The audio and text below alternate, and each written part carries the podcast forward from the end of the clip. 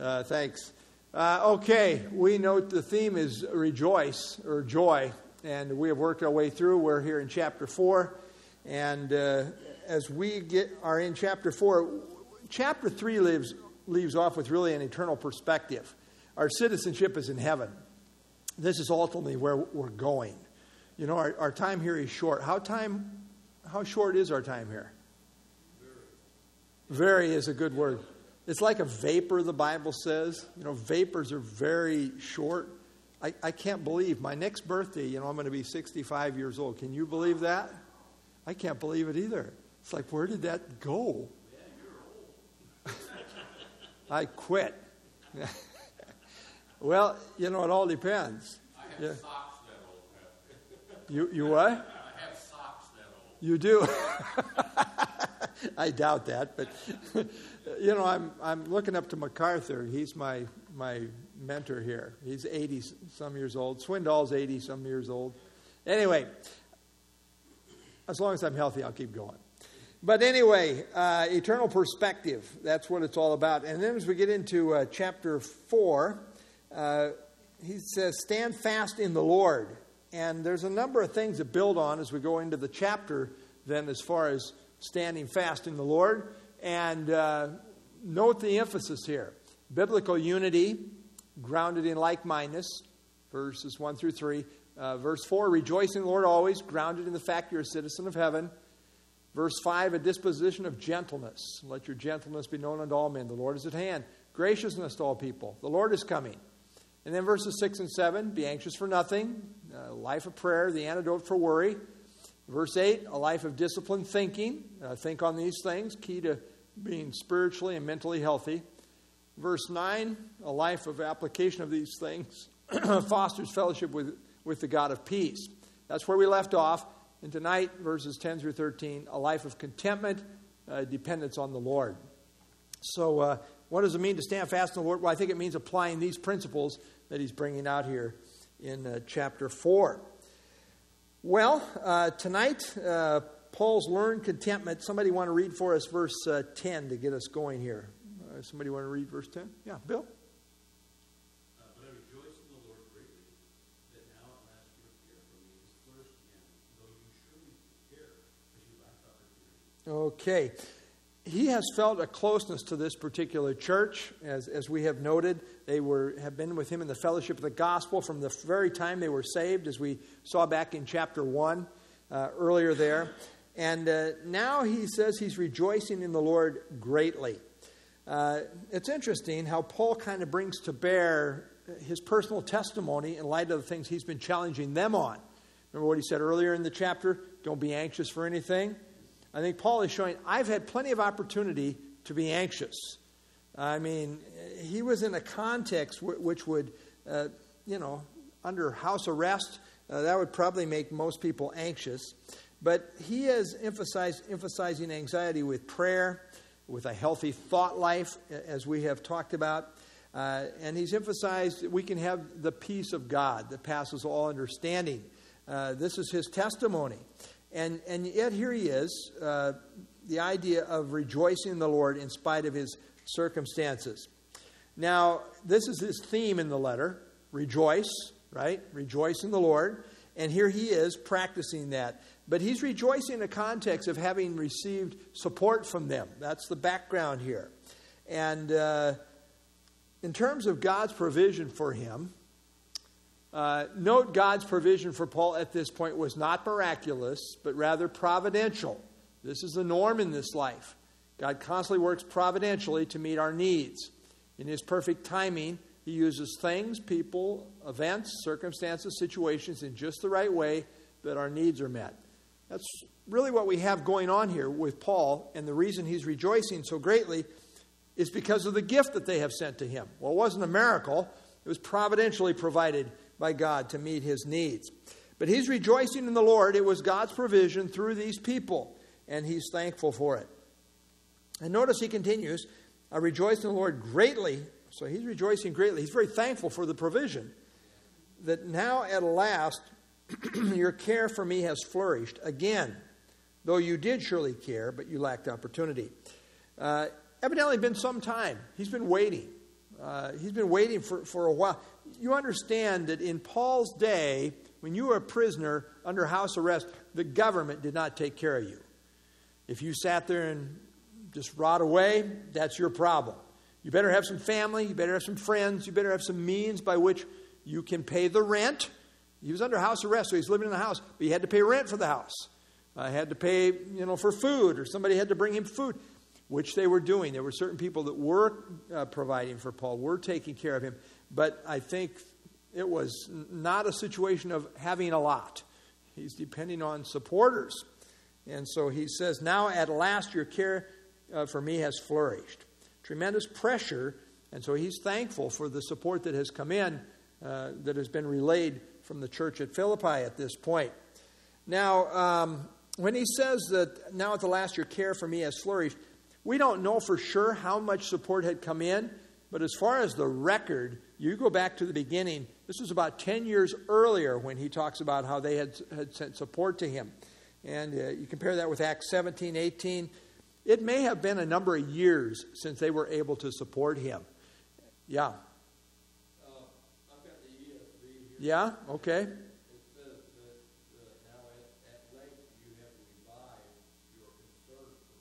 right. And I think that's a good translation. Uh, the idea of flourish is, is reviving this again, uh, you know. So, um, but it doesn't tell us about the length. You got a note there that talks about the length? No. It, okay. No, it, right. Okay. So you're just. Well, that's what we're guessing. Yeah, that's what the commentators say. You know, it may have been that long. So it's been quite a while since he received any support from them, evidently. And uh, there might be a number of reasons for that. Uh, we'll talk about this here a little bit. But the point is, I think he had been very desperately in need, and it had been, you know, who's out here supporting Paul? Well, they had been loyal supporters, but it'd been a while. Been a while. Now this support shows up, and he says, "I'm rejoicing. It was such a blessing, uh, rejoicing greatly in God's provision here at this point." And notice he says again, uh, which shows they had been previous supporters of his, but uh, they had lacked opportunity. He says. Uh, it's not like they didn't care. Uh, he says, uh, though you surely did care, it's not like they didn't care, but they evidently lacked, lacked opportunity. Why might they have lacked opportunity, do you suppose? Poor, right. The churches of Macedonia we see in 2 Corinthians uh, were very poor. Maybe they didn't have it. They, they, they, they wanted to, but hey, we, we, we're just fending for ourselves here. And so they might not have been able to do it because they were, they were poor. Uh, you got the situation of uh, who's taking it. You know, do we have somebody to even take it to him? I mean, this was, uh, you know, we're talking weeks of getting to the Apostle Paul, if not months. I mean, he's in Rome, so this was quite the journey. So maybe just the, you know, the logistics of, of getting it to him might, might have been a problem. Uh, so who knows what's all involved in terms of the background here as far as why they had not supported him for quite a while. There might have been some, some good reasons, which it seems to, uh, to come through from Paul even. Uh, like you did care, but you lacked opportunity. For whatever reason, it just, they just weren't able to do it. Okay, um, praise the Lord for support. We all need support. We need a support system. Uh, Paul needed a support system. And, and when it showed up, this support, he's very thankful. But uh, notice he wants to be very clear as he goes on here. Let's have somebody read verses 11 and 12. Uh, who wants to read that for us? Yeah, okay. Albert? 11 and 12?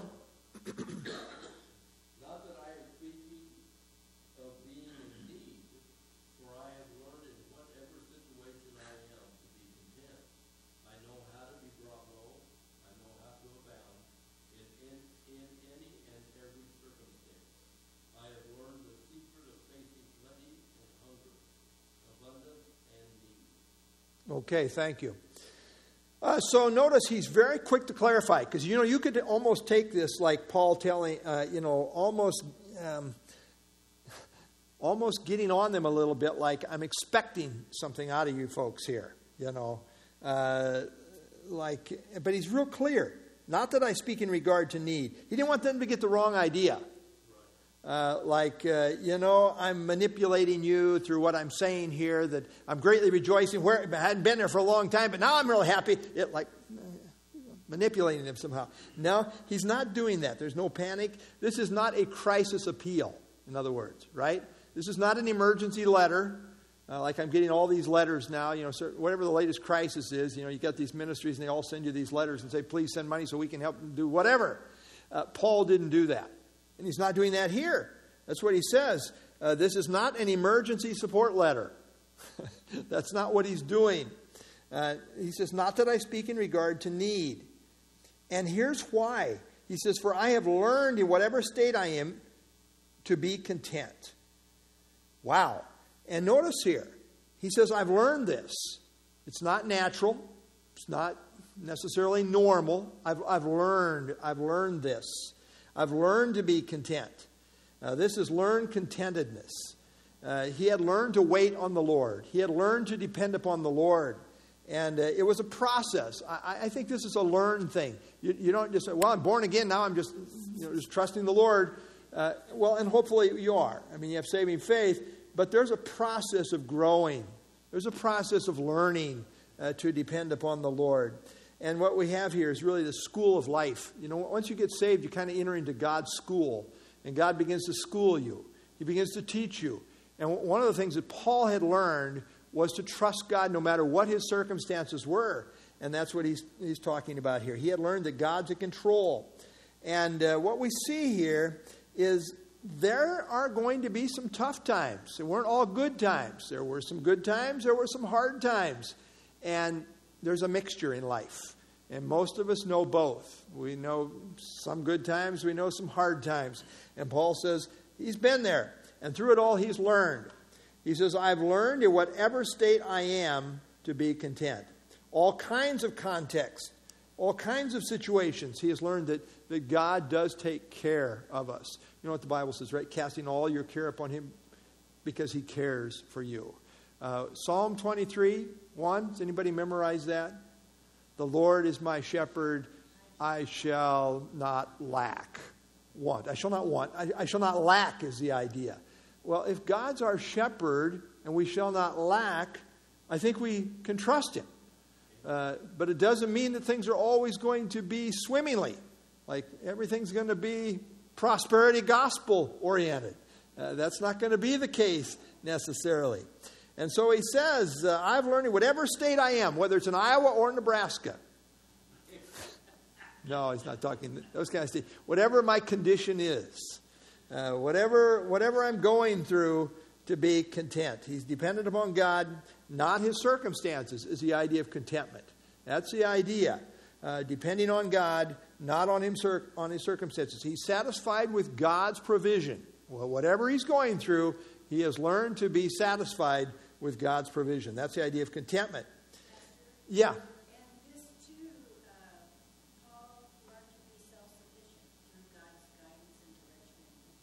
Yep, that's true. Uh, this word content does emphasize self sufficiency in relying upon God. So it's not self sufficiency in and of myself, but it's uh, self sufficient independence upon God. It really almost sounds like a contradiction, but if you understand what he's saying, uh, he's saying, you know, what God provides for me is sufficient, and, and I'm self sufficient in, in that sense.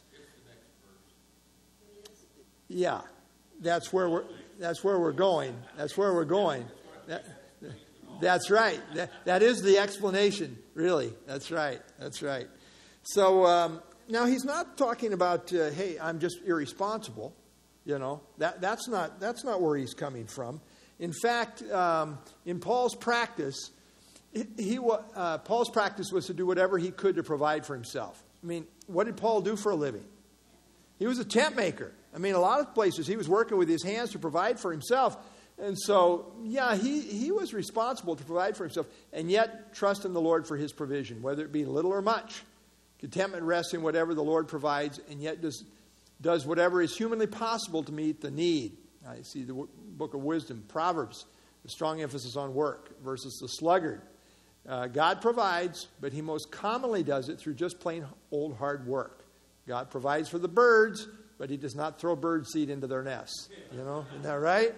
Yeah, that's true. well, that's what he told the Thessalonians in 2 Thessalonians 3:10. That's right. If any would not work, neither should he eat. So, absolutely he lived by that motto.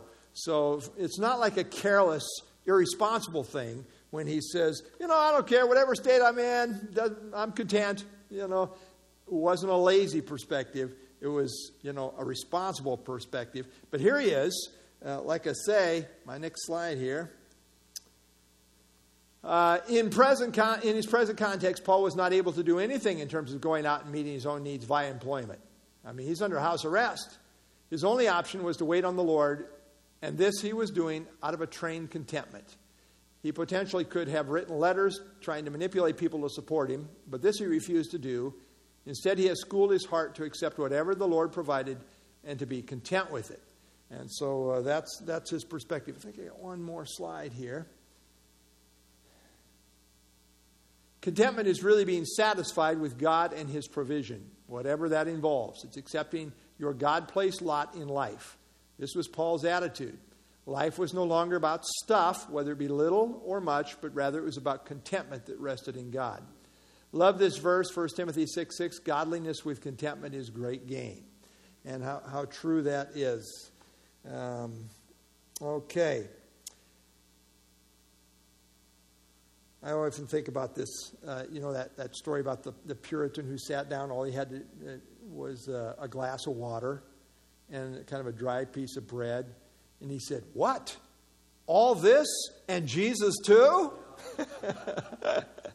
ah, contentment. You know, it's, uh, it's wonderful to be content. You know, my dad taught me a lot in life. My dad was an interesting kind of a guy. Dad was a different kind of a guy. None of us kids knew dad. Uh, we, we didn't have much of a relationship with dad because he never talked. When I grew up, and when he did talk, I listened. there was a few times he talked, but, but he was not a conversationalist. And some of my siblings almost resented that, you know. But as I got older, I, I learned it was okay just to be quiet with dad, just to sit.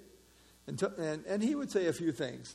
But, you know, one thing I really love about my dad and I never thought dad would be this way. I thought he would be a grumpy old guy who's hard to get along with. That's what I envisioned when I was younger. But dad mellowed like a fine wine as he got older. And dad was the most, one of the most contented people I've ever seen in my whole life, uh, towards the end of his life. When mom died, it was unbelievable. Uh, my mom told me on her deathbed, one of the last things she told me, his temper, his temper. And well, of course, she had known his temper a lot in earlier years. But we never saw that after she died. Maybe she, uh, God answered mom's prayer. I'm not sure what happened there.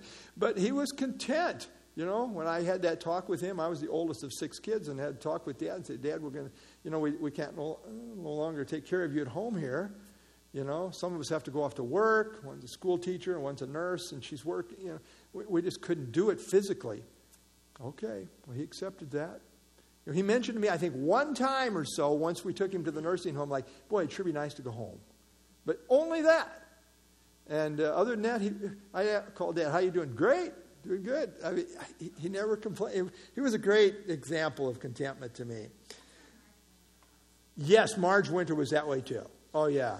Talk about a godly woman. Yep, yep. We see it. I, I, I, tell Janie I want to be like my dad when I, when I get old, which is a long ways off, you know, Jeff. oh, Genevieve was a sweetheart, too. Yep. Yeah, a lot of the saints here. Yep, she was. Yep, absolutely. All right. Uh, okay, so I've learned in whatever state I am in this to be content. And then he begins to unpack it a little bit. I know how to be abased. Uh, the word abased means to be humbled. It's the very same word used of Jesus in chapter 2, verse 8. He humbled himself and became obedient even to the death of the cross. It's that same word, humbled. Uh, it, it, refers to the idea of, of being down. Yeah? Uh, yeah, my, my translation says, I know how to down. Well, there you go. That's the idea.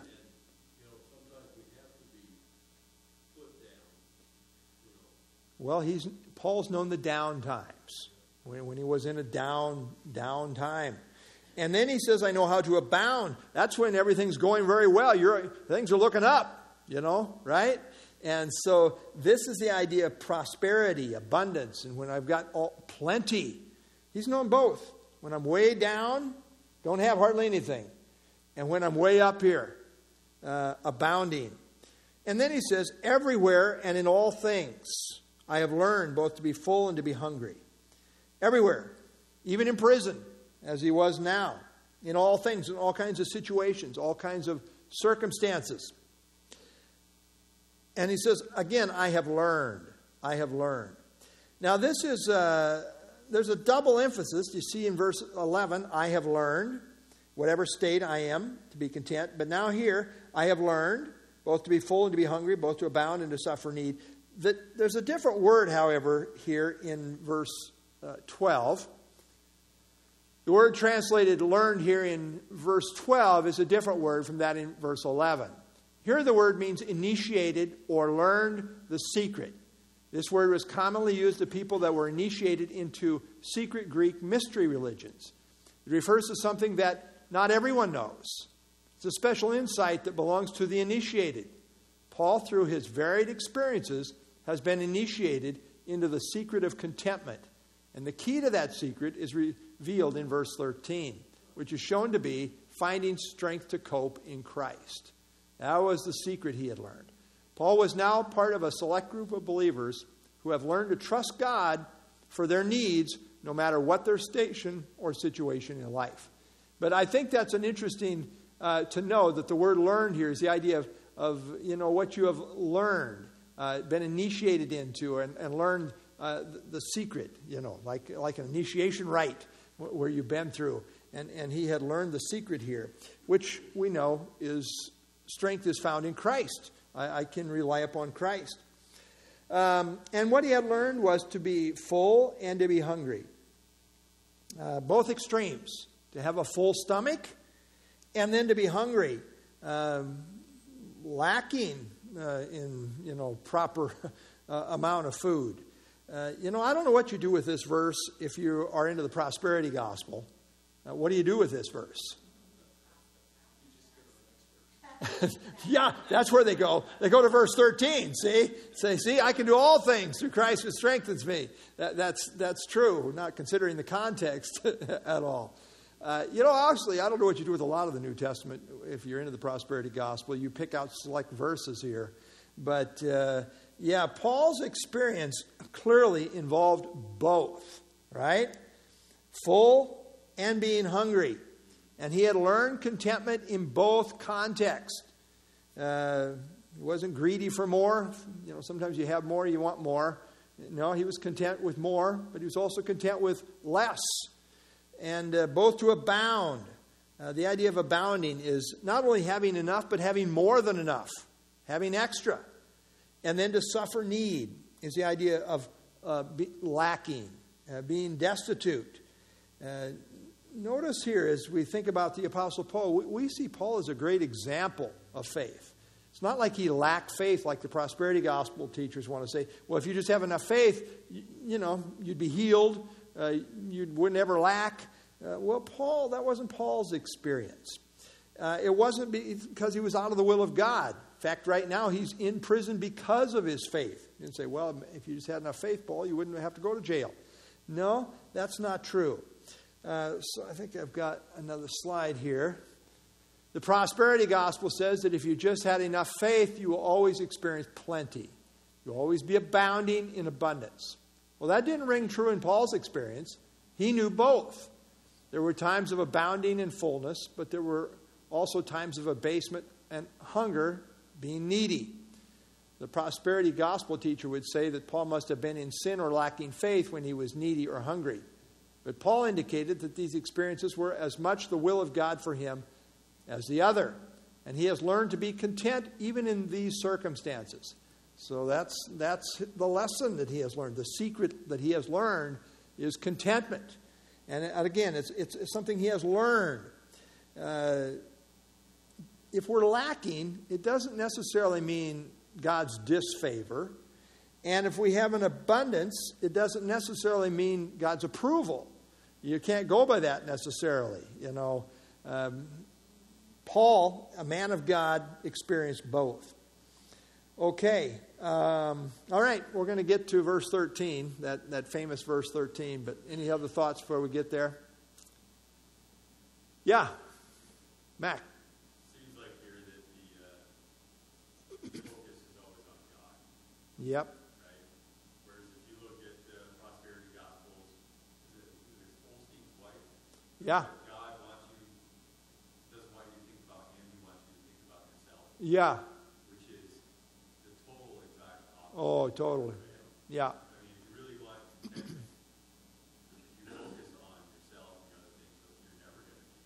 Oh, no, right. I say, I say that, but it's like, if I want to know the secret, I got to go through the. If I want to, the level of the secret in which he knows is, Yep. I got to go through what he's going through and keep focus on God. Yep. I think it is a learned process. That's what he says. I've learned. I've learned. Says it twice. So I think that there is a process we go through to, to learn this contentment that he's talking about. Yeah, I think uh, Victoria said something about like, uh, you know, we're not really here for for God so much as we are here for ourselves, or something like that. You know, basically the same thing you're saying there. Very self-centered, man-centered in terms of what we're here for. Yeah, it is. Oh, it's terribly sad. I mean, their whole ministry is terribly sad.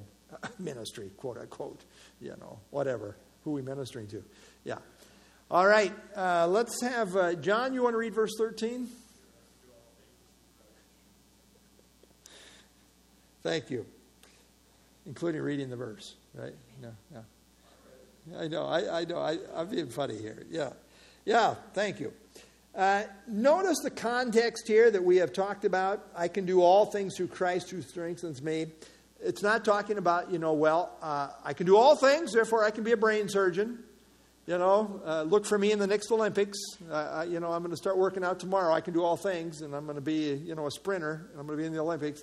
No, uh, doesn't mean that you can be successful, whatever you want to do. I just believe, just believe, believe, believe.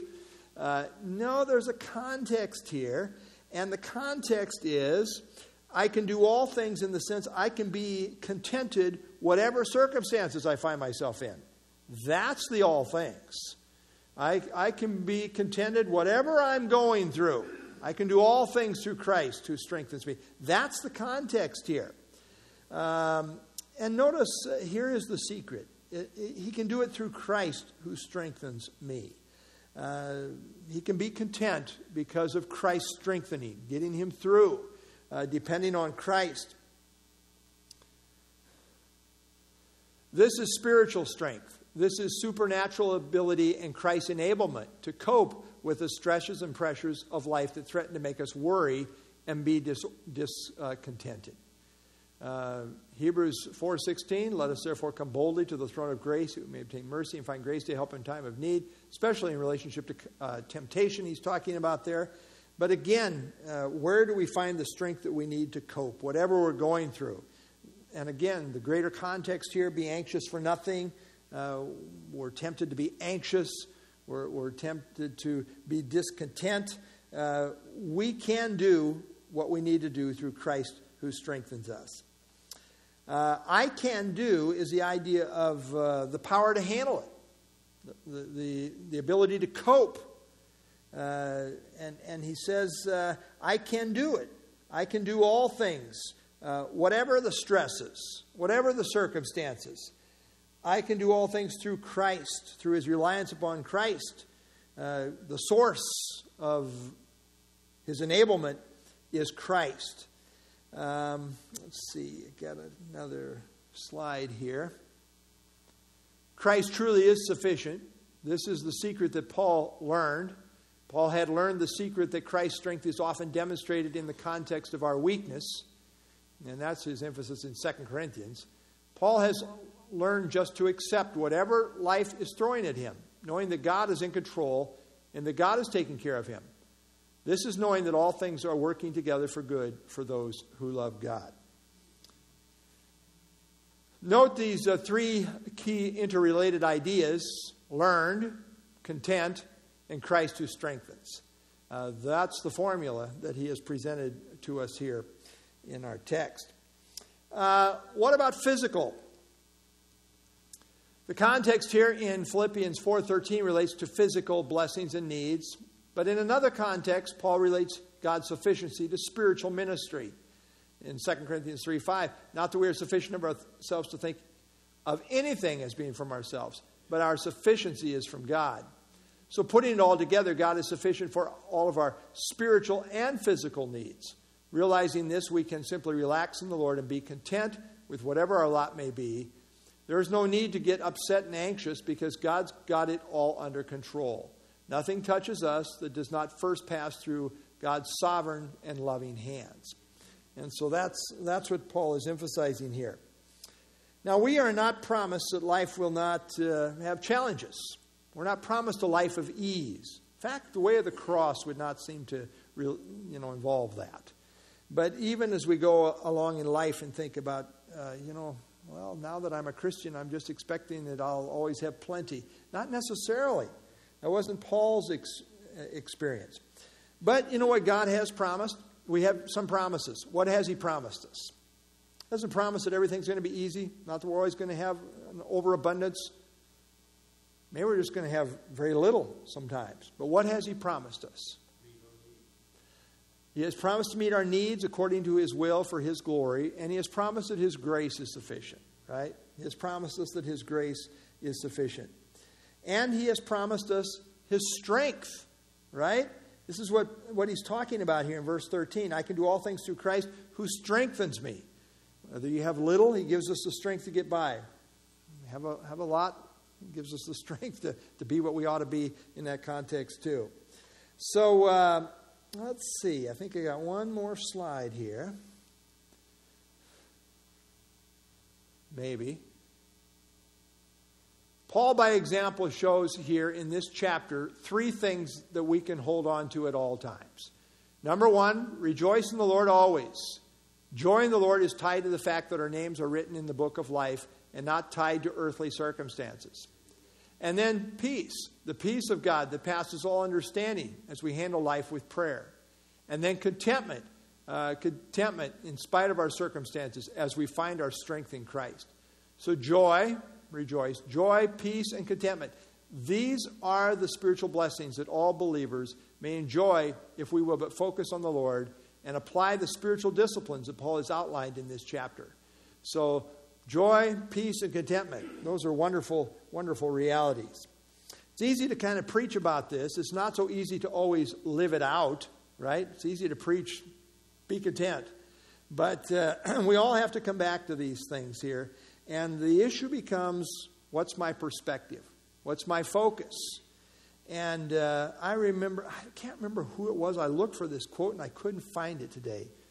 Um, I thought it was somebody like Helen Keller or somebody like this that was blind and deaf, but this person said, You know, there's a lot of living to be done within your limitations.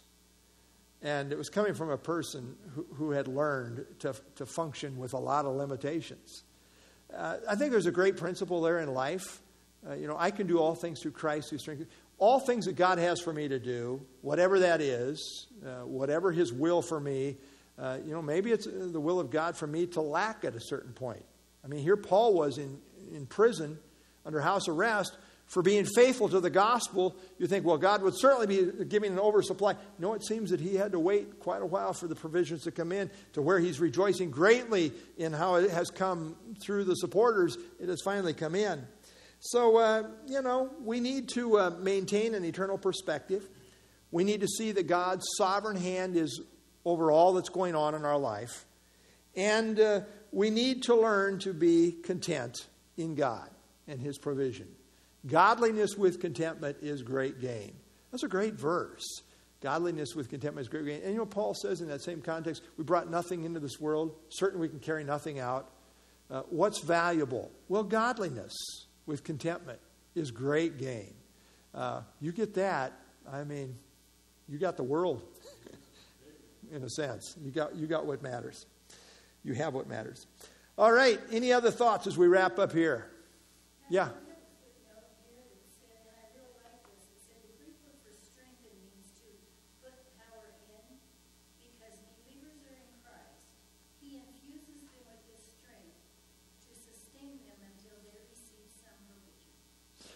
Well, amen. Uh, he, he gives us what we need to get through. Yeah, amen. Mac? Uh, I know I came in like halfway through. Oh, you're fine. But it is, is the idea of biblical contentment in the sense that Paul is using it, is it kind of related to having maybe a, a greater confidence in God, you know, in God's sovereignty? Because even if you start, even if Paul starved to death, which may be the worst thing that could happen to him, he still ends up with Christ, right? I mean, it's related to to live is, you know, to live for Christ, to die is, is gain, right? I mean, there's really no circumstances in which it can get so bad that he escapes the sovereignty of God, right? Well said. I don't know if that's, if that's, said. Yeah, I, I think ultimately our contentment is found in God, period. And, and whatever, whatever happens in life, God is still sufficient. And that's really what you're saying, right? I mean, yeah, I'm, I'm, I'm more of a question, like, is, is that, uh, the idea of somebody who isn't content, is it because they're, they lack confidence in God? So if I'm not content, is it because I lack confidence in God? Is it, is it like a faith issue? I mean, not- not a salvific issue, but just, you know, maybe. Yeah. Well, I, I, th- I think it can be. I mean, these are issues of, of faith. You know, we, we talked about, let me see if we can go back to the beginning here. Uh, you know, we talked about, he says, stand fast in the Lord. And he mentions all these things biblical unity, rejoicing, uh, gentleness, graciousness, uh, not being anxious, praying, disciplined thinking. Uh, you know, these things do, and the God of peace will be with you. And then, and then he mentions uh, a life of contentment. So I think he's talking about an entire lifestyle that is very, very rooted in, in God, being fast, standing fast in the things of God. So, which brings it back to what you're emphasizing. Your whole focus is upon God here. I mean, yeah, I think that's it's a whole lifestyle f- focus in terms of where where are you putting your mind here. Um, sure, I think if you lack faith, you're going to not be trusting in the sovereignty of God. Uh, you're not going to be trusting in His strength to get you through. Uh, I think that's why Paul could say, I have learned. I mean, I think, you know, our whole life is really uh, being schooled in the school of faith in terms of walking with God. So, yeah, I think there's a whole lifestyle thing. It's a process. Um, you, if, you, if we're here 10 years from now, we'll probably be stronger in our faith than we are now. You know, I mean, it is a process of sanctification, a process of growth, maturity. We are learning. We're all learning as we go through various things. Yeah. Just, just to add something, the things that we go through as a, believer, Mm-hmm. the, the hard thing, the hard thing that we go through Yep. is to grow our faith, Yep. our dependency upon, upon the Lord. That, amen. And sometimes he gives a little R and R. Yep. The battle goes on. Yep. I'm thankful for those R and R's. Uh, Yeah. Yeah, Bill? seems like, like Americans are, are, are pragmatic. It's like our defining characteristic. That we are always constantly evaluating everything from the toothpaste we want to buy, to the car we buy, to, you know, the church that we go to. And I think when, when, when people doing, when, when they're first confronted with Christianity, when the Spirit's drawing them in, um, they rely on their felt needs, and, and everything is this trade-off. Everything is pragmatic.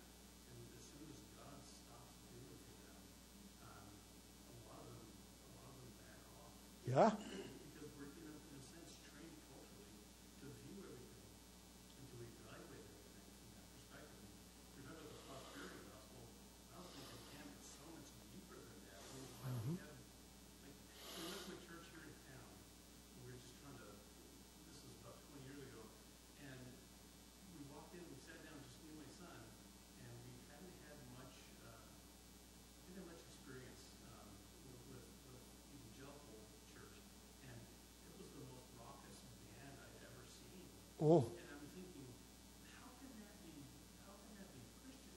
yeah, It just seems so off-putting to me, and yet I think what they were doing is they're responding to people's felt needs, yeah, and yet that's not. That's yeah. not, it just seems like that's not the God that I saw in the Bible. I don't know if I'm expressing it very well, but, um, you don't, you quickly realize it's not a pragmatic evaluation. It's, it's, we're his children. All right. Amen. No. Eh, That's all good. That's all good. And I think, you know, the book of Job, for example. I mean, Job's friends show up. What kind of theology did they have? You know, because things are going very bad for you, there's something wrong here with, in, in your life. That wasn't the issue. Uh, we know from, from God's own testimony that wasn't the issue. In fact, at the end of the day, those three friends got to come back and apologize to Job so that, you know, they can be healed. So, uh, but I think, you know, one of the great lessons of Job is Job loved God for who he was. Uh, blessed be the name of the Lord is given, the Lord is taken away. Blessed be the name of the Lord. You know, we need to love God for God. And, and I think that's contentment. That's what we're talking about here in Philippians, you know. And, and I've kind of learned to just trust God and love God for God. And God will take, it's kind of like Jesus says in Matthew chapter 6 seek first the kingdom, and all these things will be added to you. You know, uh, our contentment can be found in just trusting God, whatever we're going through. And, and yet give ourselves a little space because it is a learned process, too. you know, it's not like we're, we're just arrived there. And sometimes we've got to relearn that, I think, too. That's good, though. I think, yeah, we kind of start there as, as probably, you know, we come in as kind of man centered in our theology. we grow to be more God centered in our thinking as we go along, as we mature. Yeah. All right. Anyone else? Okay. Well, thank you. Thank you, Shane.